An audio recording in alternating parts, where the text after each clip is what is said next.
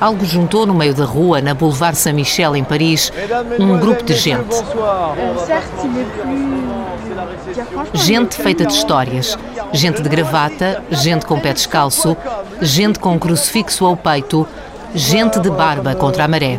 Tipo provos, 68 ar e não sei quê. Tinha uns senhores de pasta na mão, de fato e gravata. Tinha umas senhoras mais ou menos idosas com sacos de compras na mão. Tinha crianças. Tinha clochards, mendigos, sem abrigo. Tinha gente fardada. Gente que impediu José Mário Branco de seguir caminho naquele dia de 1968, quando o maio rebentava. Encostei o carro e fui ver o que é que se passava. Sabe qual era o tema da discussão? Era o tema do seu trabalho.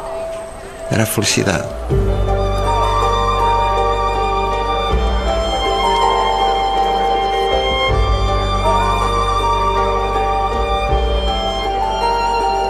Definir a felicidade será como segurar um raio de sol na mão, uma impossibilidade que a ciência não ficou a ver passar.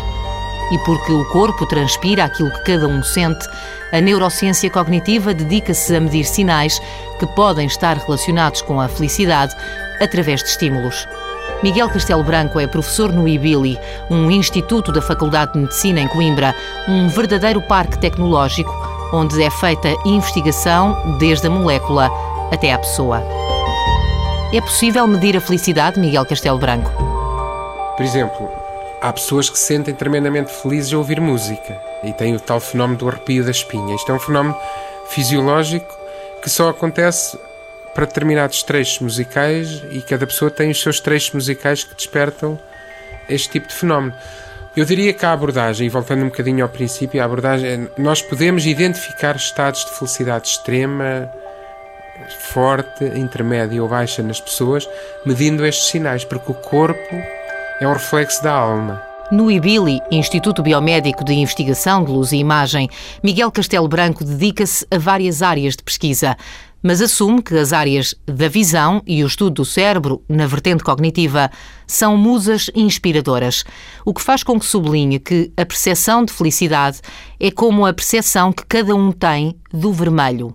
Pode ser diferente. Trabalho muito nas ciências da visão e a, a cor é uma coisa que sempre intrigou os filósofos. Que, o que é a qualidade do meu vermelho, do seu vermelho ou do vermelho de outra pessoa? O intenso do meu vermelho é igual ao intenso do seu vermelho? Há pessoas que têm percepção de cores diferentes nos dois olhos e então são, ficam surpresas pela qualidade diferente dos vermelhos em cada olho. O que intrigou os filósofos, os neurocientistas estudaram, investigaram, experimentaram olhando e vendo a qualidade de algo que muda, porque depende de quem olha, de como olha. Olhando e vendo o que está por trás, o lado de dentro de quem vê ou de quem sente. Felicidade? Bom dia. Bom dia. Faz favor. Professor Henrique. Aqui escutamos o lado de dentro de quem deixou de ver. Henrique Portugal, 63 anos, perdeu a visão com 18, um acidente em Luanda, uma explosão que lhe mudou a ordem das sílabas com que escrevia a palavra felicidade. Quando eu cheguei a casa vindo do liceu pelas seis e meia, vi em cima de uma mesazinha uma granada. Olhei para aquilo, vi que é uma granada, mas perguntei à minha mãe, o que é isto? Ah, foi o teu irmão que trouxe. Quando regressei às não sei quantas da madrugada, três, quatro da manhã, verifiquei que a granada já não estava lá em cima. É na sequência da chegada à casa da Granada. Desencadearam-se mais dois ou três pequeninos erros culminaram numa explosão às 4 menos 2 minutos da tarde de domingo, dia 15 de fevereiro, sendo uma granada que explodiu nas mãos do meu irmão e na minha. A ideia que nós temos é que faz bum, não, não fez bom. A única coisa que eu vi foi toim. É um ano mais tarde que Henrique Portugal, professor de História na Reforma, é um ano depois do acidente que houve o que já sabia. Fiquei cego, Percebi imediatamente também que a mão direita iria ser destinada ao lixo ou à cremação, porque consegui ter, não sei se por instinto, se que, tempo ao palpar e verifiquei que estava toda esfacelada. Soube, porque ouvi a minha mãe gritar e a namorada do meu irmão gritar também que ele tinha morrido. O conhecimento exato Foi só no dia 15 de fevereiro, quando a minha mãe, ao sairmos da clínica Barraquera em Barcelona, me disse: Pronto, filho, o doutor disse que não há solução para os teus olhos, mas não fiques triste que ainda vamos ser felizes os dois. A promessa feita pela mãe foi-se cumprindo e Henrique faz de 63 anos de vida uma medalha com o bom e o mau. Em termos práticos, ter a parte feia como suporte, mas não lhe dar a importância que ela não tem, e a partir dessa parte feia tentar arranjar coisas bonitas para pôr na face bonita da medalha. Fui caminhando, fui marcando pontos, fui vencendo etapas, eh, ultrapassando obstáculos, subindo degraus e ganhando patamares. Das conquistas que foi amealhando, guarda uma imagem, uma das muitas que elege de felicidade. Lembro-me de uma musiquinha de um cantor francês, também da época, o Hervé Villard, e uma composição que ele cantava que era o Morrer ou Vivre. Em termos de imagem, tenho a do meu irmão a dançar com a minha mãe.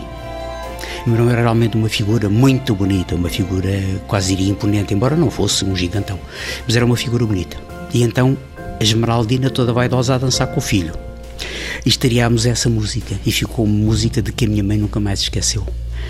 O, o refrão é mais ou menos isso: Faut-il mourir ou vivre quand on a du chagrin? Faut-il mourir ou vivre? Olha, já não lembro. De regresso ao IBILI, o Instituto da Faculdade de Medicina de Coimbra, Miguel Castelo Branco lembra que há químicos que podem fazer a diferença e forjar algo que se parece com felicidade. No entanto, longe dessa felicidade fabricada, o cientista Rainer Goebel estuda praticantes de meditação e a luz que acendem no cérebro. Estas pessoas têm experiência em meditação, não é? E muitas vezes nestas experiências de meditação elas servem para criar estados que de alguma forma transportam a pessoa para um grau de sabedoria e felicidade superior. Tem a ver com o despojamento. Celebrar a vida pode também ser uma certa forma de despojamento, de sermos felizes com aquilo que temos. E então ele fez experiências de, de imagiologia cerebral com estes monges, em que eles exatamente tentavam criar um, um estado meditativo de felicidade máxima. A técnica que eles usavam era uma técnica empática, de pensar no outro. E isto, de facto, levava a uma ativação numa região do cérebro, no estriado, isto agora é um palavrão.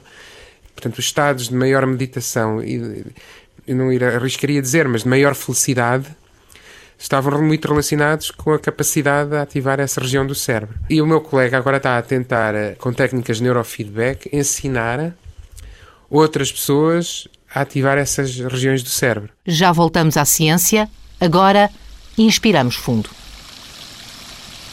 A sede da Fundação Gulbenkian foi inaugurada na década de 60 do século passado.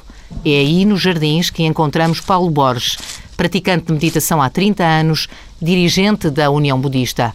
Também ele conhece as experiências científicas e um dos monges no centro delas. O próprio Mathieu Ricard publicou um pequeno artigo sobre essa questão numa revista que eu estou a dirigir, que é a Cultura entre Culturas.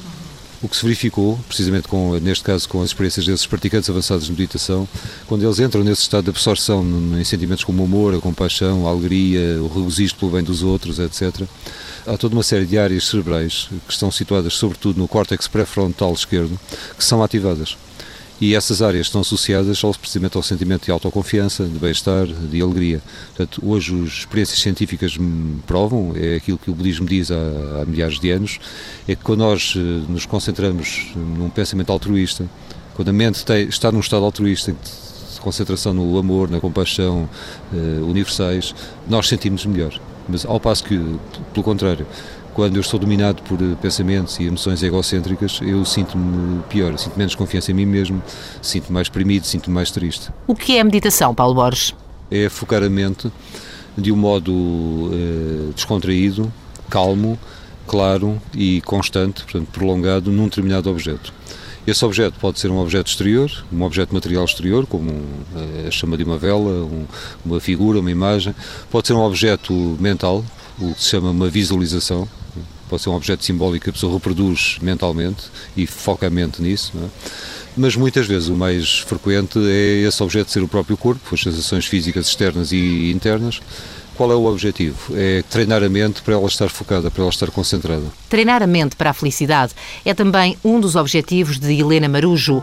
Mestre em Psicologia Positiva, lembra que é importante estar disponível para reequacionar metas de vida treinar a capacidade de nos focarmos no que funciona nas nossas vidas e nas nossas sociedades aumenta os nossos níveis de bem-estar, nomeadamente coisas aparentemente tão simples como terminar o dia a pensar em pelo menos três coisas boas que me aconteceram hoje, tem um efeito muito construtivo nos níveis de bem-estar das pessoas.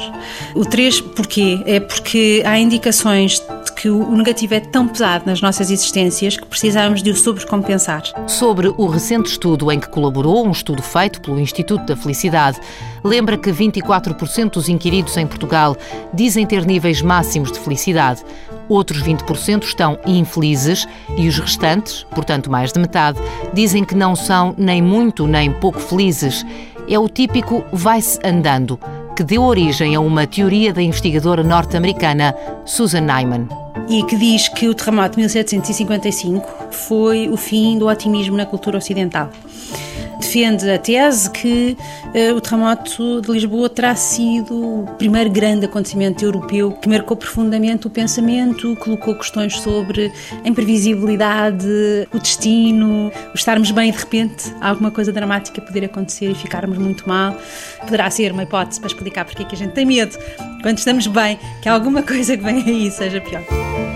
De regresso ao estudo feito pelo Instituto da Felicidade, Helena Marujo lembra que, comparando com os outros países onde foi feito o mesmo inquérito Itália, Dinamarca, Inglaterra e França há pelo menos uma área em que Portugal mostra ser mais feliz.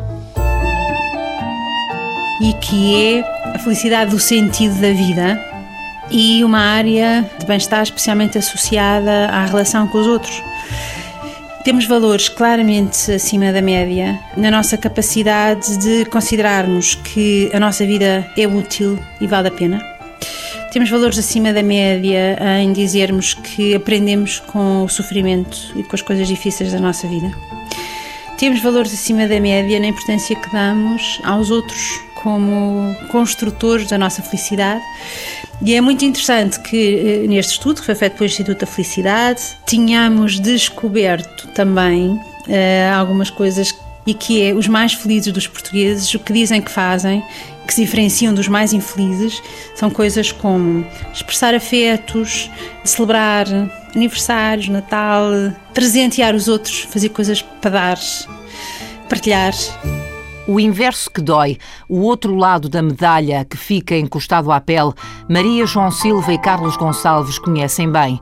Ambos viveram na rua, Carlos Gonçalves durante 12 anos, depois da morte dos avós, Maria João Silva durante 15, por causa da droga. Foi uma vida difícil a partir dos 15, 16 anos, que infelizmente passei pela droga, fui toxicodependente, 15 anos Durante estes 15 anos andei, para nunca me sentia feliz, eh, porque sabia que aquilo que eu estava a fazer não era o mais correto, né? mas era aquilo que me protegia, sei lá, não sei, fazia-me esquecer certas coisas da vida que, que eu não me queria lembrar. Sabia que não era feliz. Na rua tem várias fronteiras, não é? Há fronteiras que a gente às vezes escolhe, umas delas são os amigos quem a gente escolhe. E então tem várias coisas. Bebida, álcool, por exemplo. Eu não sou viciado em bebida, nem drogas, nem. Fumo de vez em quando um cigarrinho, que é o meu vício que eu tenho. Mas nunca tive esses vícios, nem do álcool, nem da droga, mas, mesmo vivendo na rua? Mas nunca tive esses vícios porque me afastei sempre. Eu fui uma pessoa que andei sempre sozinho. Em 2000 entrei para o programa da metadona e desde aí que eu nunca mais consumi drogas. Pronto, agora sinto-me um pouco mais feliz que aquilo que me sentia, mas ainda falta mais qualquer coisa. Era arranjar um emprego, ficasse fixa, ter os meus filhos ao pé de mim. Um está com a minha avó, que foi criado com a minha avó, vai fazer 17, o mais novinho vai fazer amanhã 4. Os seus filhos são assim os seus momentos maiores de felicidade? Sim. Essas são as coisas mais importantes da minha vida. Na rua também se consegue ter felicidade na rua, porque às vezes aparece sempre uma alma caridosa ou um sorriso diferente que às vezes a gente pode estar muito triste e esse sorriso pode transformar para aí 5 ou 10 minutos diferente, não é? Mas também há muita tristeza na rua, porque um sem-abrigo passa muito na rua, desde que não tem condições para tomar banho, lavar a roupa, ter um cuidar da saúde. Como é que conseguiu sair da rua? É conseguir sair da rua com a minha força de vontade e de lutar pela vida até hoje, aos 43 anos. Mais depois também nascer a minha filhota foi uma força para mim mais forte. É feliz?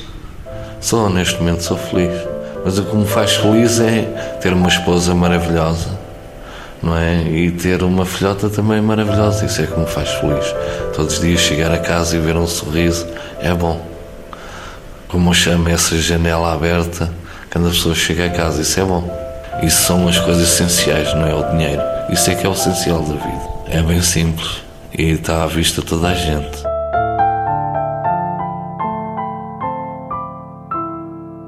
Será? Poderá ser a felicidade assim tão simples, Rui Brites? A felicidade é sentir-se bem, essencialmente. Sentir-se bem, mas sentir-se bem em comunhão com os outros. Portanto, não pode haver aquele tipo de felicidade egoísta. Portanto, eu trabalho muito também na área dos valores. É, os egoístas não são felizes.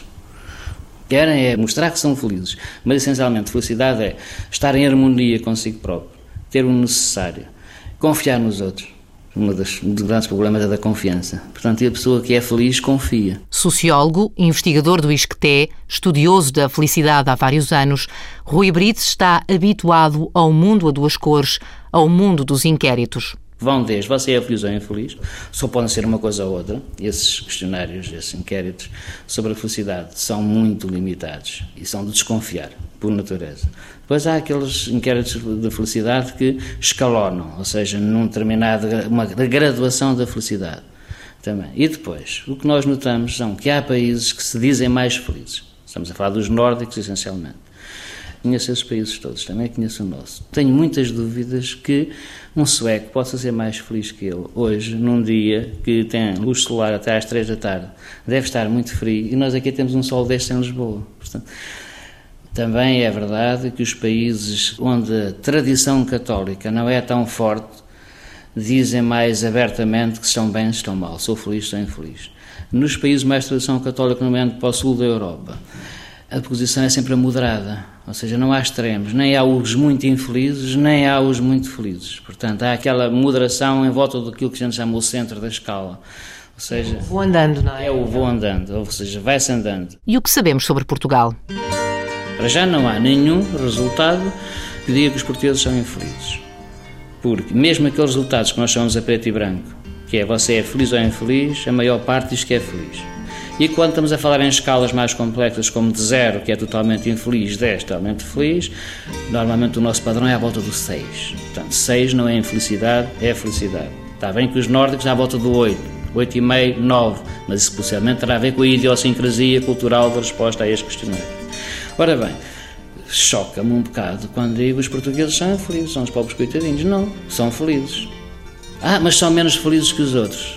Depende, porque eu preciso saber em que é que ele está a basear-se para responder a isso. Mas quer que eu lhe diga, uma variável conta muito para a nossa felicidade, ou seja, medida em termos de bem-estar subjetivo, é se nós temos dinheiro suficiente para fazer face às nossas necessidades para viver decentemente. Enquanto quase dois terços dos portugueses dizem que vivem mal com o rendimento que têm, só um terço, menos de um terço dos nórdicos é que diz que vive mal. Aqui Rui Brites puxa pelo botão quando o rei do Butão, numa conferência nas Nações Unidas, diz que o Butão não tinha PIB e era muito feliz. Ora, nunca ninguém perguntou aos butaneses se são felizes ou não. Não há nenhum questionário, não há nenhum inquérito sobre a felicidade do Butão. O rei diz que sim, mas o que é que ele há a dizer, não é? O Butão está assim fora da base de dados mundial da felicidade, com sede na Holanda. O país que aí está em primeiro lugar é a Costa Rica. E está a par, por exemplo, com países europeus onde sistematicamente em Portugal se fazem estes questionários. A Costa Rica, em 10 anos, só teve um questionário. Até podem ter ganho o campeonato de futebol naquele ano. Claro que o dinheiro é uma das variáveis mais importantes também para aquilo que, por enquanto, ainda se chama felicidade. Mas o dinheiro não explica tudo. Ou seja, nesse banco de dados mundial da felicidade, os países do G7 não são os primeiros países em termos de felicidade. Amartya Sen, Nobel da Economia, defende que possivelmente o rico capitalista é menos feliz que o pobre camponês, mas a qualidade de vida do rico é incomparavelmente superior que a do camponês. Pode por isso o dinheiro dar felicidade? São 10 da manhã, hora marcada para a entrevista com Rui Navarro.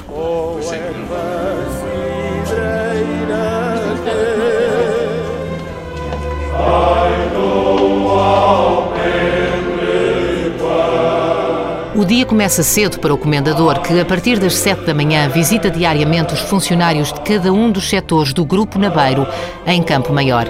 O dono da Delta Cafés confessa que poderia fazer o que faz com menos trabalhadores, um facto a que não foge este homem, a quem o cheiro do café pode fazer feliz. Quando me chamam o homem do café, como me chamam, de facto, chamam também o Império, não sei quantos, o Império não é, Império é uma, uma coisa enorme, mas uma coisa que está ao serviço de todo o mundo, nós somos 3 mil pessoas, é onde realmente poderia fazer com menos pessoas, fazer-se com 3 mil, isso é o império de pessoas, não é o império de um homem. Eles chamam o império de pessoas, não é? E se fosse o império de um homem, não é? É por isso que aqueles têm impérios próprios desaparecem. Rui Nabeiro admite que o dinheiro pode encontrar a felicidade, mas sozinho não consegue nada. O dinheiro ajuda, na felicidade e ajuda, de facto, a construir-se a felicidade. Sempre e quando a pessoa, quando tem os seus meios, o ponha ao dispor de uma iniciativa que possa trazer felicidade aos outros. E isso aconteceu sempre na minha vida. Quando realmente o dinheiro pensa que é só dinheiro e a pessoa fica doente. E é por isso que acontecem muitas coisas na vida. É a doença por meios e o dinheiro é o meio. Agora, saber usar esse meio e tirar partido desse meio, por isso eu digo que é muito feliz ter-se o, o, meio do dinheiro, mas é muito feliz saber-se distribuir esses, esses valores. Não é distribuir dinheiro, é distribuir a riqueza. A riqueza é construída e depois de construída, foram os meios que deram essa construção, é de facto distribuí-la no trabalho no trabalho, no carinho, no amor que se dedica às pessoas e da forma como realmente a gente possa ligar com essas mesmas pessoas. Mas ligar no bom sentido da palavra, da atitude, da forma como a gente pode, como nós podemos, de certa maneira, indicar o caminho e dar o exemplo desse bom caminho. Começou a trabalhar cedo e da infância guarda memórias preciosas e um brinquedo particular. Foi quando o meu pai trouxe de casa do patrão uma bicicleta já quase meia partida e éramos todos a correr atrás da bicicleta a ver quem é que apanhava a bicicleta para, para se montar primeiro e para andar nela, mas quando fomos a ver dela estava quase toda escavacada, de maneira que numa altura que ninguém tinha bicicleta naquela zona e nós a querer fazer figura como uma bicicleta que o pai tinha trazido velha de casa dos filhos do patrão, aquilo foi uma felicidade enorme, é que também é verdade. Não há ninguém que não tenha uma história para contar. Este homem que ainda hoje encontra a felicidade no cheiro do café apresenta apresenta-se como um empreendedor. Diz que depois de nascer, há quem chegue ao mundo e fique, e há quem chegue ao mundo e caminhe. É um caminho alternativo, aquele que é agora apontado por Helena Marujo. Esta professora universitária de Psicologia Positiva lembra que nestes tempos de dúvida é importante ouvir o que tem a dizer a economia da felicidade. Passar uma tarde a brincar com um filho é mais caro do que oferecer um perfume ou um brinquedo. Portanto, coisas como o tempo a dedicar ao importante ganharam valores que se sobrepõem aos valores materiais. E, portanto, estamos num momento da sociedade em que temos que voltar a repensar o que é que é bem comum nas sociedades atuais. E os bens relacionais vêm exatamente nesta linha de que precisamos de voltar ao encontro com o outro, porque é o efeito, até em termos fisiológicos, de comermos uma refeição em conjunto. Há efeitos, por exemplo, em termos cardiovasculares, da expressão de gratidão. Há um, um serenar do ritmo cardíaco e uma estabilização isto a longo prazo tem efeitos muito grandes numa sociedade que precisa também de pensar-se em termos da sua saúde física. As ocitocinas que são lançadas uh, no organismo quando nós nos tocamos, nos abraçamos, nos rimos, sentimos a presença do outro e, portanto, o reencontro com o outro tem que ser, se calhar, um dos nossos novos horizontes. Há uma história de luto que Emília Agostinho partilha com quem chega à procura de âncora. A Associação Âncora existe para os pais em luto e que estão em luta depois da morte de um filho. Quando Emília Agostinho perdeu o filho, uma criança com 7 anos, quando perdeu o filho e o marido num acidente de automóvel há 25 anos, Emília Agostinho teve que encontrar caminho.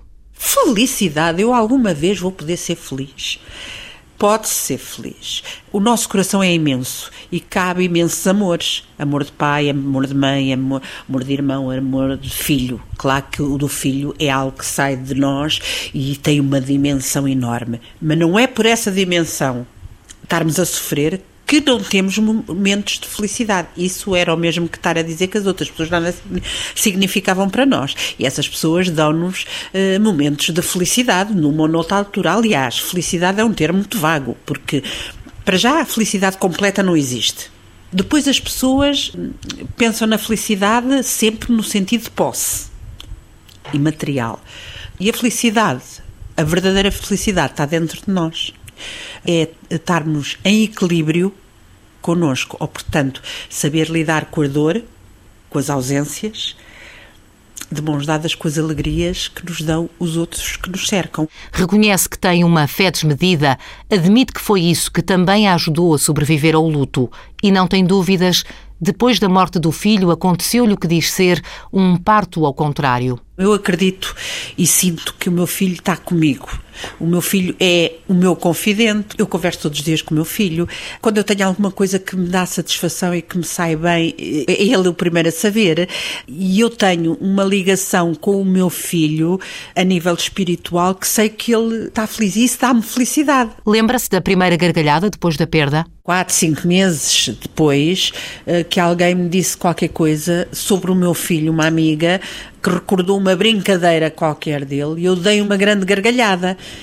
E depois parei, pensei e a seguir disse: Não, mas então eu continuo e ele está contente com certeza. E isto fez-me dar um também. clique. Foi um clique. Mas o clique maior, o clique maior, o clique maior que eu tive e que me levou a a ir muito para a frente, porque eu pedia muito a Deus que me desse um sinal de que ele não tinha sofrido no acidente. E tive um daqueles sonhos que, sabe, que a gente sente mesmo o corpo. Ele veio a correr para mim, pôs os pés na cintura, as, as mãozinhas, deu um beijinho daqueles beijos lambuzados, eu acariciar o, o, o cabelo, era, era uma realidade. E depois disse: Mó mãe, não custou nada, só ouviu o caminhão a buzinar e depois, pum, pronto. E depois desapareceu. Pronto, eu acordei. E eu tive muito tempo uh, naquela posição uh, de feto, uh, porque ia fechar os olhos, ia chorar, mas era a chorar de felicidade, a querer que o sonho continuasse, porque estava com ele. Carlos, Carlos Drummond de Andrade, para sempre. Mãe, mãe não tem limite, é tempo sem hora, luz que apaga quando sopra o vento e chuva de sábado veludo escondido na pele enrugada, água pura, ar puro, puro pensamento. Morrer acontece que o que é breve e passa sem deixar vestígio. Mãe, na sua graça, é a eternidade. Quando alguém perde um filho, também a língua fica muda. Na morte do marido, a mulher fica viúva. Na morte da mãe, o filho fica órfão. Na morte de um filho, não há palavra para os pais. Um silêncio um vazio que pode ser preenchido pela fé. O teólogo Anselmo Borges explica o papel que pode ter a fé também para encontrar a felicidade. A palavra fé vem do latim e tem a ver com confiança. Veja, a nossa vida está baseada na confiança. Nós estamos aqui a conversar a partir da confiança. Ora, a fé, no sentido agora religioso, tem a ver com a confiança na realidade última, no mistério do próprio Deus. É perfeitamente compreensível que as pessoas religiosas, desde que tenham uma fé esclarecida, é natural que tenham mais felicidade. Porquê? Porque mesmo face à morte, as pessoas religiosas confiam em Deus, entregam-se a Ele, a esse mistério último da realidade a que chamamos Deus, confiadamente e desse modo encontram sentido para a totalidade da sua existência. E que momentos guarda este crente? Que momentos guarda de felicidade, Anselmo Borges? Em Siles Maria, onde viveu Nietzsche, e quando lá na montanha tudo aquilo era neve e estava um dia de sol sobre a neve e cá embaixo era outono, estavam as árvores com a variedade das suas cores. Quando olhei para aquilo tudo, realmente foi um instante de plenitude. Lembro-me, uma vez também estava à beira-mar e a um dado momento estava o sol a pôr-se e não sei porquê, realmente foi um instante em que eu me esqueci completamente de mim. Cá está, um daqueles instantes em que o tempo é tocado pela eternidade. É também de eternidade através da arte que fala o neurocientista Miguel Castelo Branco. Há pessoas que têm um prazer enorme na criação artística, mas não ficam satisfeitas com o resultado e destroem. Mas também é muito curioso ver a felicidade ligada à possibilidade de criar, não é? Nós na ciência sentimos um bocadinho isso também no descobrir algo que é novo, criarmos uma experiência nova que ninguém fez, fez antes. Isto é um nível de felicidade muito elevado porque não é biológico. Ou talvez seja, se calhar está na, na natureza humana a necessidade de criar. Quer dizer, o homem das cavernas pintava, não é? Ou, ou gravava. Mas é muito curioso ver que isso também cria uma angústia. E nós vemos muito nos artistas a angústia pela perfeição, não é? A criação artística traz-nos à conversa, mais uma vez, José Mário Branco. A alegria, o prazer, o privilégio que é uma pessoa criar uma coisa qualquer a partir de uma página em branco, a partir de um longo silêncio, ou a partir de um, de um calhau, um penedo, é um fator, não é de sofrimento, é de uma, uma alegria, de um prazer enorme. É? Na questão da encomenda já pode haver, digamos, uma interferência do social no criativo dizer assim: epá, isto servirá para aquilo que me pediram. Aí eu já estou a lidar com uma situação em que eu não sou senhor absoluto da situação. Não estou na página em branco, não é bem a página em branco, é uma página já com os rabiscos que eu tenho que organizar. É diferente. Mas a criação pura, como, digamos, coisa que nos sai, não, não vejo que haja qualquer sofrimento associado a essa condição. Ainda e sempre sobre a felicidade, na mesa desta conversa surge a fotografia de José Mário Branco quando regressou a Portugal depois da Revolução. O preto e o branco desta imagem, que fez capa de um disco, o preto e o branco desta imagem não apagam nem escondem várias felicidades. Repare que nesta fotografia há duas felicidades diferentes. Esta senhora, contrariamente ao que muita gente pensa, não é minha mãe, é uma tia-avó minha. E foi-me esperar quando eu cheguei de 11 anos de exílio, no meio de uma confusão com a qual ela não tinha nada a ver. E, no entanto, há um sorriso na cara dela, um sorriso muito sereno, que indica que ela está muito feliz. Já me tinha com ela aqui em Lisboa. É? E só por isto, para ela, valeu a pena o 25 de Abril. E a minha felicidade ao lado dela é totalmente diferente. É uma felicidade mais histórica, no sentido em que 11 anos de exílio e a projeção desses 11 anos de exílio em 13 anos de guerra e a projeção desses 13 anos de guerra em 48 anos de ditadura podem ser algo de histórico. Né? Punhos no ar, bocas abertas, gargantas que gritam, vibrantes, uma canção. Será a Grândola. Aqui o Zeca Afonso, Zé Jorge Letria, Zé Duarte, Adriano Correia de Oliveira, a minha mãe, pessoas que estavam no aeroporto. Estávamos a cantar a Grândola. Os passos que se ouvem, a maior parte das pessoas pensam que são os passos da tropa a marchar. Por causa desse destino histórico que a canção veio a ter. É? E não é que são passos em metade da velocidade, mais lentos. São os passos dos, dos cantadores alentejanos, que cantam em grupo, andando lentamente. Passo para a direita, passo para a esquerda. É? E o pé arrasta. E o arrastar do pé foi tomado como mais um passo, como duplicação do passo, e não é? Há essa, essa história engraçada em relação aos passos da grândola. Criar uma energia social, uma corrente que se estabelece quando tocamos o outro. Começar por quem está mais próximo, começar por aquilo que está mais perto. O que é afinal a felicidade? É um não sei quê, feito de qualquer coisa.